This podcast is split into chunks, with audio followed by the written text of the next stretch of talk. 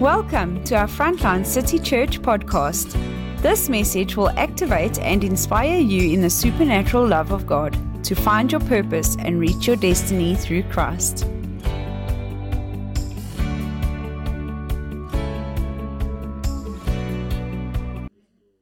Today's sermon is called Freedom by Grace. Just walking through your greatest challenge. Every single one of us go through stuff. Every one of us gets into trouble in some way. And it's not like as you grow in Christ, you don't have challenges anymore. It's actually supposed to be bigger challenges. It's actually supposed to be growing in the challenge because you're growing. When you're a small child of God and just starting out, sort of like God protects you, and it's like a little challenge. And then as you learn to that, He opens up the door a bit more, and He allows actually the challenge to rise, and you learn how to overcome the next level. And I want to tell you your challenge, your Goliath, is the very thing that God is going to use to bring your destiny. Goliath was the one who set up David for kingship. When although he was already anointed, although he'd already been set apart by God, he was just operating. But then a Goliath stood up and it challenged everything of who he was and everything that was sacred to the whole country got challenged by Goliath. And that challenge led to him becoming king. Because as you overcome your challenges, so God establishes who you are. So don't worry when a challenge comes. Get excited. And if it's a massive challenge, get massively excited because it means you've been promoted. It means you're coming to a next level. Everything we live and breathe is prophetic. Not the prophetic words here. Everything you go through in life is something that, somebody else can see who God is. When you go through your greatest victory or your greatest suffering. It is prophetic so that other people can see God. Let's go to Exodus 14, one of the greatest prophetic acts that God ever did the Red Sea crossing. So we know they have just left Egypt and they're a whole lot of slaves. They've never been at war, they've never fought a, a war, they've been suppressed all of their life for 400 years. For 400 years, they've been slaves. So all they know is how to be a slave. They haven't faced challenges to overcome as a free nation. They haven't faced issues because when you're a slave, you get given food, you don't have to pay for food, you get given accommodation, although it's bad, but you don't have to trust God for your food because it gets given to you. You don't have to trust God for your accommodation because it gets given to you. Now God says, okay, now this group of slaves are moving out of there. So now the king was told that the people had fled, and the heart of Pharaoh and his servants was turned against the people. And they said, Why have we done this? That we have let Israel go from serving us. And that's what the devil says about all of us. The moment you take a step forward, Satan gets upset and says, Why have we set, allowed these people to be set free? Let's go after them. So he made ready his chariot and took his people with him. Also, he took 600 choice chariots and all the chariots of Egypt with captains over every one of them. And the Lord hardened the heart of Pharaoh, king of Egypt, and he pursued the children of Israel. And the children of Israel went out with boldness. So, you know the story. The ten plagues came, and Moses came and told them that he wants to set them free and he leads them out and they leave with boldness. Have you had moments like that with God? That you think now all your problems are solved, the issue is over, I'm leaving with boldness, I'm ready for the next challenge. I'm me and God, man, we like this, everything is sorted. And they left with boldness. So the Egyptians pursued all the horses, the, pursued them, all the horses and chariots of Pharaoh, his horsemen and his army, and overtook them, camping by the sea beside Pi Hahiroth before Baal Zephon. And when Pharaoh drew near, the children of Israel lifted their eyes, and behold, the Egyptians marched after them. So they were very afraid, and the children of Israel cried out to the Lord. You see, they went from boldness to fear by only seeing the army. They haven't yet attacked them, but they walked out with boldness. Hey, we all know that story. And the next Monday morning, things are changed. Sunday, we are, yes, yes, Lord, we're ready for everything. Monday morning, the devil sort of like just lets us see a glimpse of trouble, and suddenly we're in fear. Online people, I want to tell you, some of you have walked through and you've known those moments with God, and you're ready to step into the next level. And then Satan does something. Somebody talks about sickness. Somebody talks about a child that's not well. Somebody scares you about your finances with bills and things. And suddenly we go into fear. And so they were very afraid, and the children of Israel cried out to the Lord.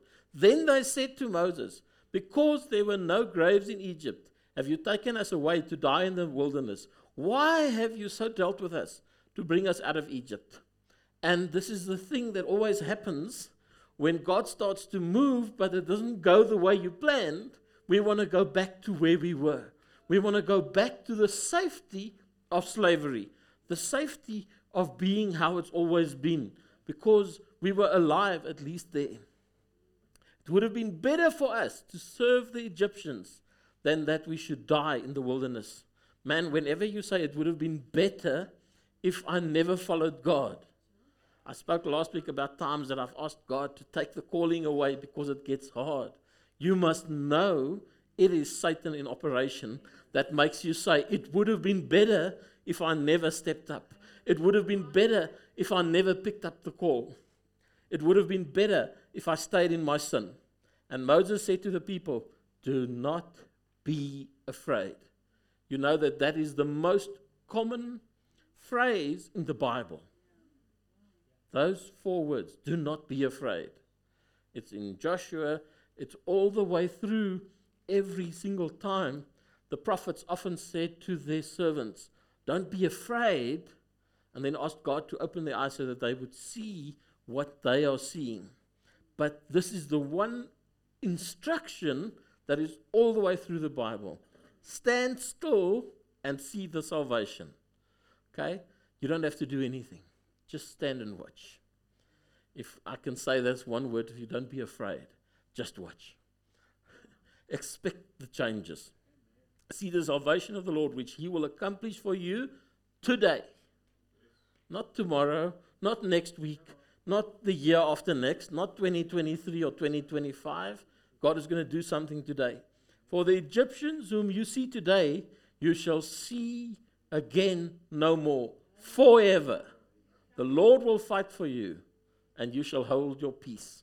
I want to tell you, people, God is on your side, and God is going to fight for you. Whatever issue you're facing, whatever pressure you're under, whatever situation is holding you back, God says, I'm fighting for you. I'm fighting for you. And the Lord said to Moses, Why do you cry to me? Poor Moses. He's somewhere stuck between God and the people that are crying out to him. Tell the children of Israel to go forward, but lift up your rod and stretch out your hand over the sea and divide it. So the children of Israel had to do nothing. Moses just had to lift up his rod. Maybe in our circumstances, somewhere we miss that instruction because we've become so fearful. There's an instruction in the midst of the fight. We would like to think or get ready to fight or even because they were against the sea, they might get ready to swim. And they might have jumped into the river and started swimming, done things in their own strength. But God says, just don't be afraid, lift up your hand, lift up your rod, and stretch out your hand over the sea and divide it. So, in the midst of your challenge, understand here, they have got the sea on the one side and an army of people that they've been scared of all of their life following them. So they're stuck against the sea and between the sea and the army, and there's no way out. Who has sometimes faced situations where you thought, God, there's no way out of here. Even you can't be bring an answer to me. Even God can't solve this. You see, and that's how the Israelites felt. There was no way out. So, and I indeed will harden the hearts of the Egyptians, and they shall follow them. So I will gain honor over Pharaoh and over all the armies of his chariots and his horsemen. Then the Egyptians shall know that I am the Lord, when I've gained honor for myself over Pharaoh, his chariots, and his horsemen. So often, your challenge is for the honor of God. God wants to make such a spectacle of your victory that everybody knows God is alive and everybody knows that God is actually the Lord. And the angel of God who went before the camp of Israel moved and went behind them, and the pillar of cloud went from before them and stood behind them. So it came between the camp of the Egyptians and the camp of Israel. And so the cloud and was darkness to the one, and it gave light by night to the other, so that the one did not come near the other all night. Oh, Lord Jesus. When I prepared, I got such an awareness of that moment. You haven't seen the victory yet, but God has built a wall between you and your problem. God has built a pillar of fire and a cloud and said, They can't come to you in the darkest of the night.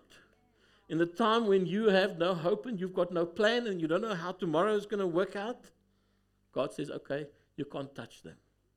You can't get to them. You can't even see them. So understand that between you and your problem, there's a pillar, there's a light, there's a, a cloud of the glory of God. Whoa. Thus it was a cloud and darkness to the one, and it gave light by night to the other, so that the one did not come near the other all of that night. Some of us is in that moment in between the victory and the, the challenge. We are facing so much. Don't focus on the enemy. Don't focus on your problems. Just focus on what God has set up a wall between you. And I believe this is a word for somebody specifically. That you're saying, I know the victory is coming, but in this meantime, am I not going to be destroyed? And God says, I have built a wall between you and whatever is bothering you. It's not going to come near you. So the ch- children of Israel went into the midst of the sea on dry ground, verse 22. And the waters were a wall to them on their right hand and on their left. And the Egyptians pursued them and went after them into the midst of the sea. All of Pharaoh's horses, his chariots, and his horsemen. Now it came to pass in the morning watch that the Lord looked down on, upon the army of the Egyptians through the pillar of fire and cloud, and he troubled the army of the Egyptians always such an understatement when the Bible says the Lord troubled the Egyptians. Say, God is troubling my trouble. What is ever you facing, God is troubling your trouble. God is troubling those things that are coming after you. And then the Lord said to Moses, Stretch out your hand over the sea, that the waters may come back upon the Egyptians and their chariots and their horsemen.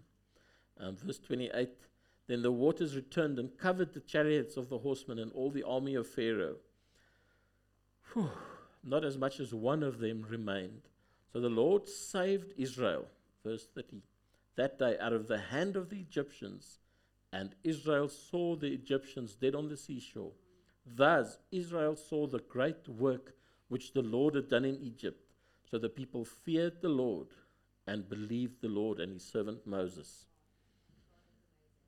So they went from boldness to fear to victory. So when fear comes, you've got to say, well, the next step is victory. When your boldness gets taken away and you're in trouble and you say, God, I don't see a way out, know that the next step in the story is victory. The next step is complete annihilation of your problem. They say the Egyptians never bothered them again after that. And that is the prophetic picture of baptism that we've all gone through. It is the picture where everything that has pursued you up to that day is dealt with when you go through your Red Sea experience. You go through, you go under the water, and you come out. It is like the Israelites who walked through the Red Sea and saying there's a divide now. There might be other problems in the wilderness, but the specific problem that bothered you up to that day is finished and claw. It is over and done with. It cannot get to you again. And exactly the same way as with that picture of about 4,000 years ago is a picture and a prophetic word that we use today. So God says, I want to use everybody here's life and their challenges and their things that they think there's no answer to glorify me and to establish what I want to do in this time. So if your challenge is more than what you can handle, know that there's a God that can handle your problem. The Israelites had no chance against the Egyptians. They weren't trained in war, they didn't have chariots, they didn't even have spears or anything. They had no way of solving this problem. And they were with their back up against a wall, against the sea. There was nowhere to run. There was a mountain on the one side and a sea on the other side, and the Egyptians were coming. There was nowhere to run. And if you're in a place where you think I've got nowhere to run, get excited because the next step in the story is your victory, it's your breakthrough. Let's turn to Ephesians 2. Let's take it to the New Testament. Once you were under God's curse, doomed forever for your sins, you went along with the crowd and were just like all the others, full of sin, obeying Satan and the mighty prince of the power of the air, who's at work right now in the hearts of those who are against the Lord. All of us used to be just as they are, our lives expressing the evil within us, doing every wicked thing that our passions or our evil thoughts might lead us into. We started out bad, being born with evil natures, and were under God's anger, just like everyone else. So we were in bondage exactly the same way as what the Israelites were slaves. We were bondage to our own hearts and minds. We did whatever we felt was good. But God is so rich in mercy. Verse 4. He loved us so much that even though we were spiritually dead and doomed by our sins, He gave us back our lives again.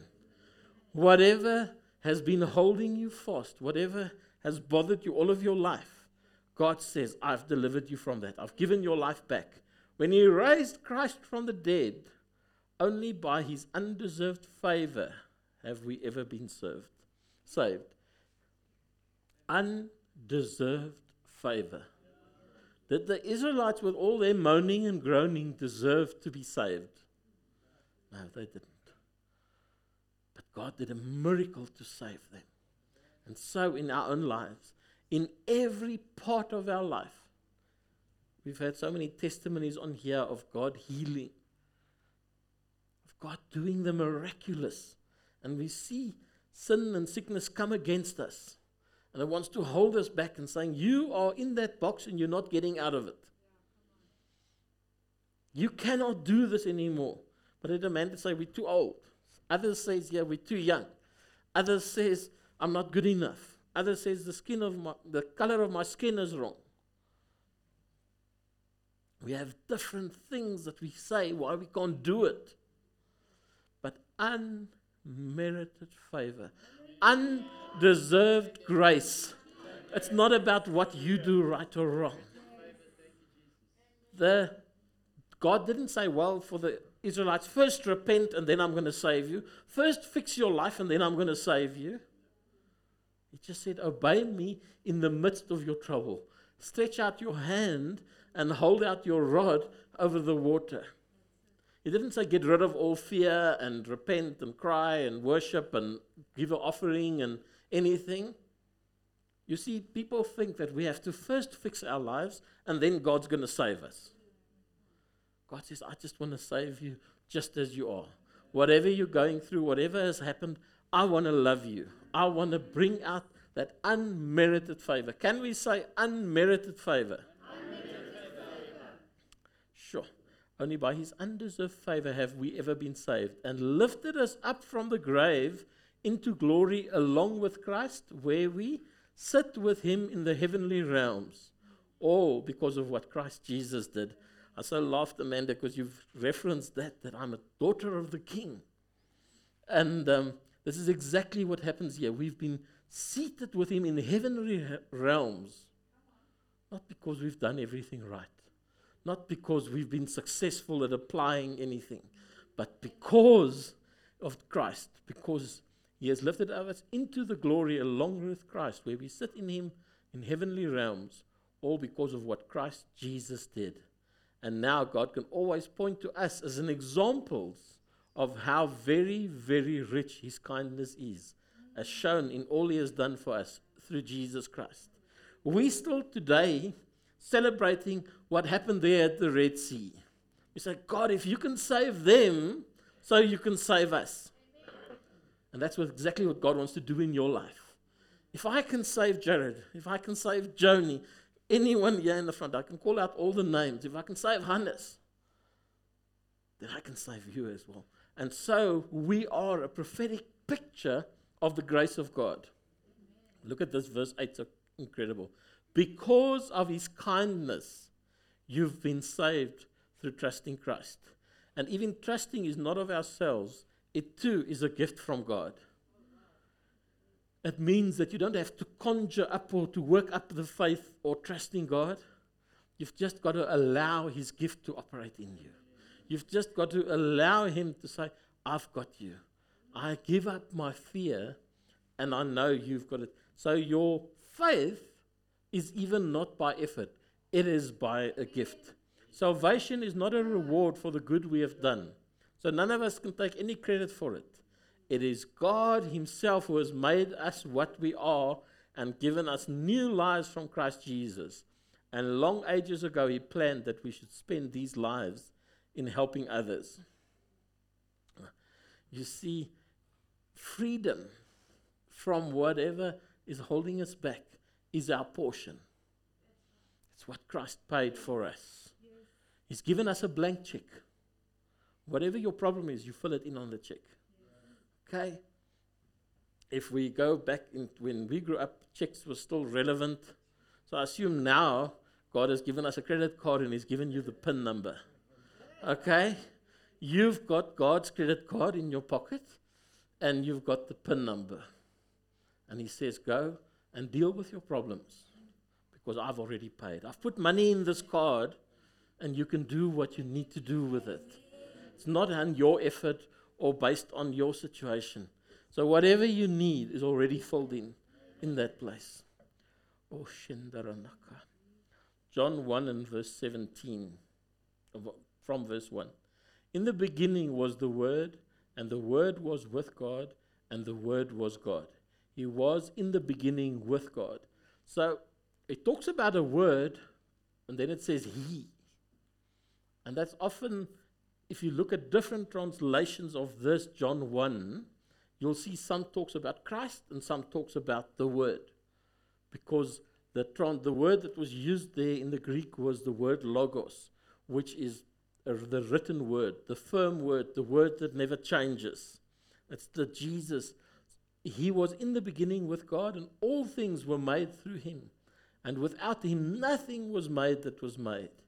In him was life, and the life was the light of all men. And the light shines in, shines in the darkness, and the darkness did not comprehend it. So Jesus is shining right into your situation, right into whatever you're facing, whatever your heart's prayer is. All you've got to say is, God, reveal to me that I can comprehend the light, that I can understand how does you how are you going to get me through this and what do I need to do and how does it figure out together? Because what happened is that although the light was shining, so many of us didn't understand it. So many of us says, I don't comprehend it. Then uh, let's jump to verse 10. Um, or let's go to verse 9. That was the true light which gives light to every man coming into the world. He was in the world, and the world was made through him, and the world did not know him. He came to his own, and his own did not receive him. How sad is that? That God has made a way out for the whole of the human race. And so few people grab onto him. But as many as received him, to them he gave the right to become children of God, to those who believe in his name, who were born not of blood, nor of the will of the flesh, nor of the will of man, but of God. So we were born not out of anything else. We were born again into the household of God. And it's that unmerited favor. You can't do anything to deserve it. You don't have to be good enough. You can't allow Satan to say to you, you don't belong because of this or that. All you do is believe that God's got you. Verse 14 And the Word became flesh and dwelt amongst us, and we beheld his glory, and the glory as of only the begotten of the Father, full of grace. What is grace? It's unmerited favor. So Jesus came with like a bank balance full of favor for you, with like just enough to meet all of your needs. And you don't have to do anything to deserve it, it is just yours. Full of grace and truth. And often people trip over that one. They want Jesus to be only full of grace. He mustn't sometimes put his finger on, hey, there, I want you to sort that out. Doesn't mean that you don't deserve grace, but he wants to take us on a lo- road of continual growth, of continual change, of continual stepping into the next area. So he's full of grace and truth, came through Jesus Christ. Sorry, verse 16. And of his fullness we have all received, and grace for grace. For the law was given through Moses, but grace and truth came through Jesus Christ. I want to read those same scriptures just in the Living Bible because it, it's, it's quite difficult to understand sometimes. But you, I want you to see both of the translations because it's, it's so rich. Before anything else existed, there was Christ with God. He has always been alive and is himself God. He created everything there is, nothing exists that he didn't make. Eternal life is in him, and this life gives light to all men. His life is the light that shines in the darkness, and the darkness can never extinguish it. If you are the only one who's believing, you've got more power than millions not believing. The darkness, doesn't matter how dark it is, it cannot extinguish the light you have. Verse 11 Even in his own land and among his own people, the Jews, he was not accepted. Only a few would welcome and receive him. But to all who received him, he gave the right to become children of God. All they needed to do was to trust him to save them. You see, all we need to do is give up trying to do it in our own strength, give up trying to fight for it. All those who believe this are reborn, not a physical rebirth resulting from human passion or plan, but from the will of God. It's God's will to take us on a process, to take us on a thing and saying, everything started new. I'm referring to baptism again. I'm referring to that Red Sea moment in your life when you say, I'm leaving everything else behind. Egyptians, you will never touch me again. So, the very problem that you had before you got baptized, that problem will never touch you again. And Christ became a human being and lived here on earth among us and was full of loving, kind, loving forgiveness and truth. And some of us have seen his glory, the glory of only the Son of the Heavenly Father. Verse 16 We have all benefit from the rich blessings he brought to us, blessing upon blessing heaped upon us. What does blessing upon blessing mean? Does it mean scraping through and just making it from day to day? Am I misunderstanding the Bible here? Blessing is of like living at the bottom of the barrel and every day just being given enough to survive for that day. No, blessing upon blessing talks about overflow. I'm loading in something inside of you. I'm doing something new. God is shifting. I'm praise God. This is not Hannes 1 verse 1 although it's in Afrikaans Bible, Johannes. This is not, I didn't write it, but for Moses gave us only the law with its rigid demands and merciless justice, while Jesus Christ brought us loving forgiveness as well. God is saying, I take you as you are. If you sit here and stand here, it doesn't matter if you are feeling like Goliath is totally ruling you and the Egyptians has got you and you have nowhere out, if you feel cornered by life, God says, I've made a way. I can open the Red Sea. I can do the impossible. I can do more than what you can imagine to change your situation. Oh, Lord Jesus, I'm praying for changed situations. I'm praying for an understanding of that kind of trust that makes us your children, Lord God. That we don't only sort of like take a flicker of the word, but we have that complete victory like the Israelites had when the Egyptians were cut off completely.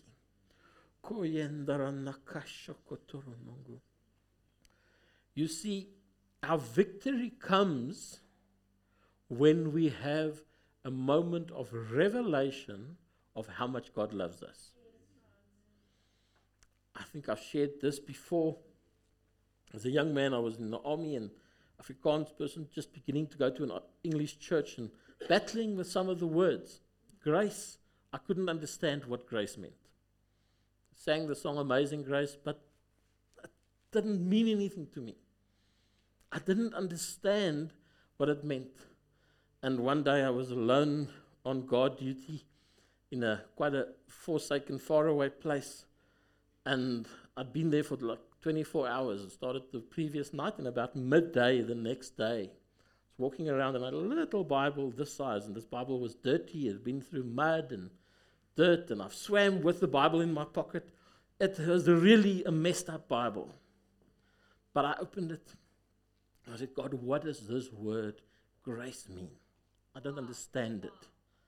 And I read there unmerited favor, undeserved blessing. I was jumping this, I was alone, there was nobody around. I could scream and shout because I understood the word grace.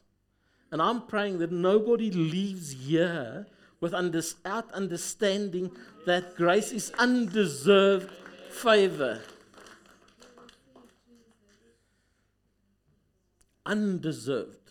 You see, and that revelation can only happen through an encounter with God. We pray here regularly God, let people have an encounter. What we're actually praying is for let them have a revelation. Let them have a fresh understanding of how much God loves them and how much God wants to take them on a journey to better days. You see, if you have a revelation of grace, the unmerited favor, you're on a road. If you have a revelation of God's love that says there's no end or no way that you can mess up enough that He stops loving you, you need to have a revelation of that. You see, the Word of God is called the Logos, it is the Word that never changes. But a revelation in the Bible is called a rhema. It is a moment where something that's written in the Bible becomes alive to you where something that you've read a thousand times suddenly impacts you here on the inside. And so, every church service, this is what I pray that God takes something of the Bible and make it alive to you, that you have that moment. If you have a revelation of what His love is, the agape love that is unconditional, if you have a revelation of the born again experience, the rebirth, the restart, the fresh day, that the old stuff has no more influence on you, that you are a new man and that you're a child of God, if you can have a revelation of that, if you can have a revelation of repentance. And I just are quiet. you see, if suddenly you understand that repentance is not saying, I'm sorry. Repentance is saying, I'm changing. Repentance is saying, I am not going to keep on going the same way. You can have a revelation of forgiveness, that God has paid a price for you, that whatever you've done, right or wrong, He's not holding it against you. Wherever you say yourself not good enough, then Jesus says you are good enough. And you can list all your faults Mostly, you don't need the forgiveness of God, you just need to forgive yourself. Mostly, as a child of God, you already has His forgiveness, but you're walking in condemnation. God is saying, Today, I want you to just understand that you're forgiven. I'm not holding it against you. That's what God is saying. If you can understand that you're good enough in His eyes, you are good enough. You don't have to do anything because He has done it all.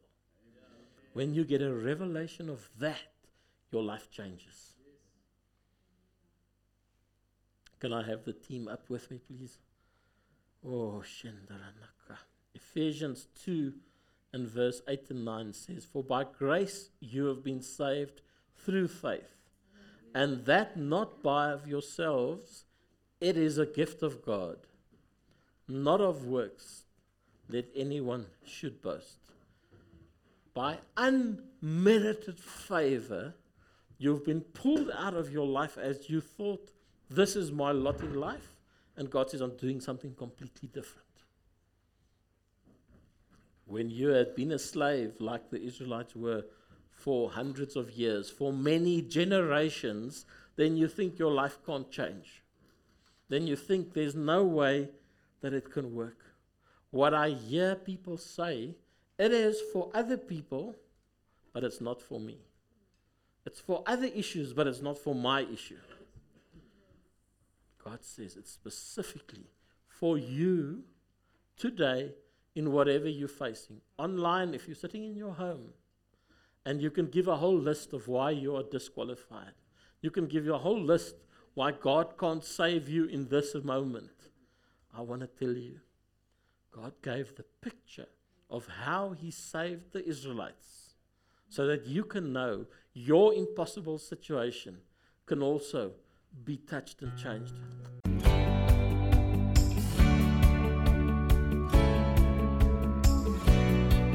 We hope that you enjoyed today's message. Our services are streamed live on our Facebook page every Sunday morning at 9:30. For more information and resources, please go to our website www.frontlinecitychurch.co.za or look us up on Facebook, Instagram, and YouTube.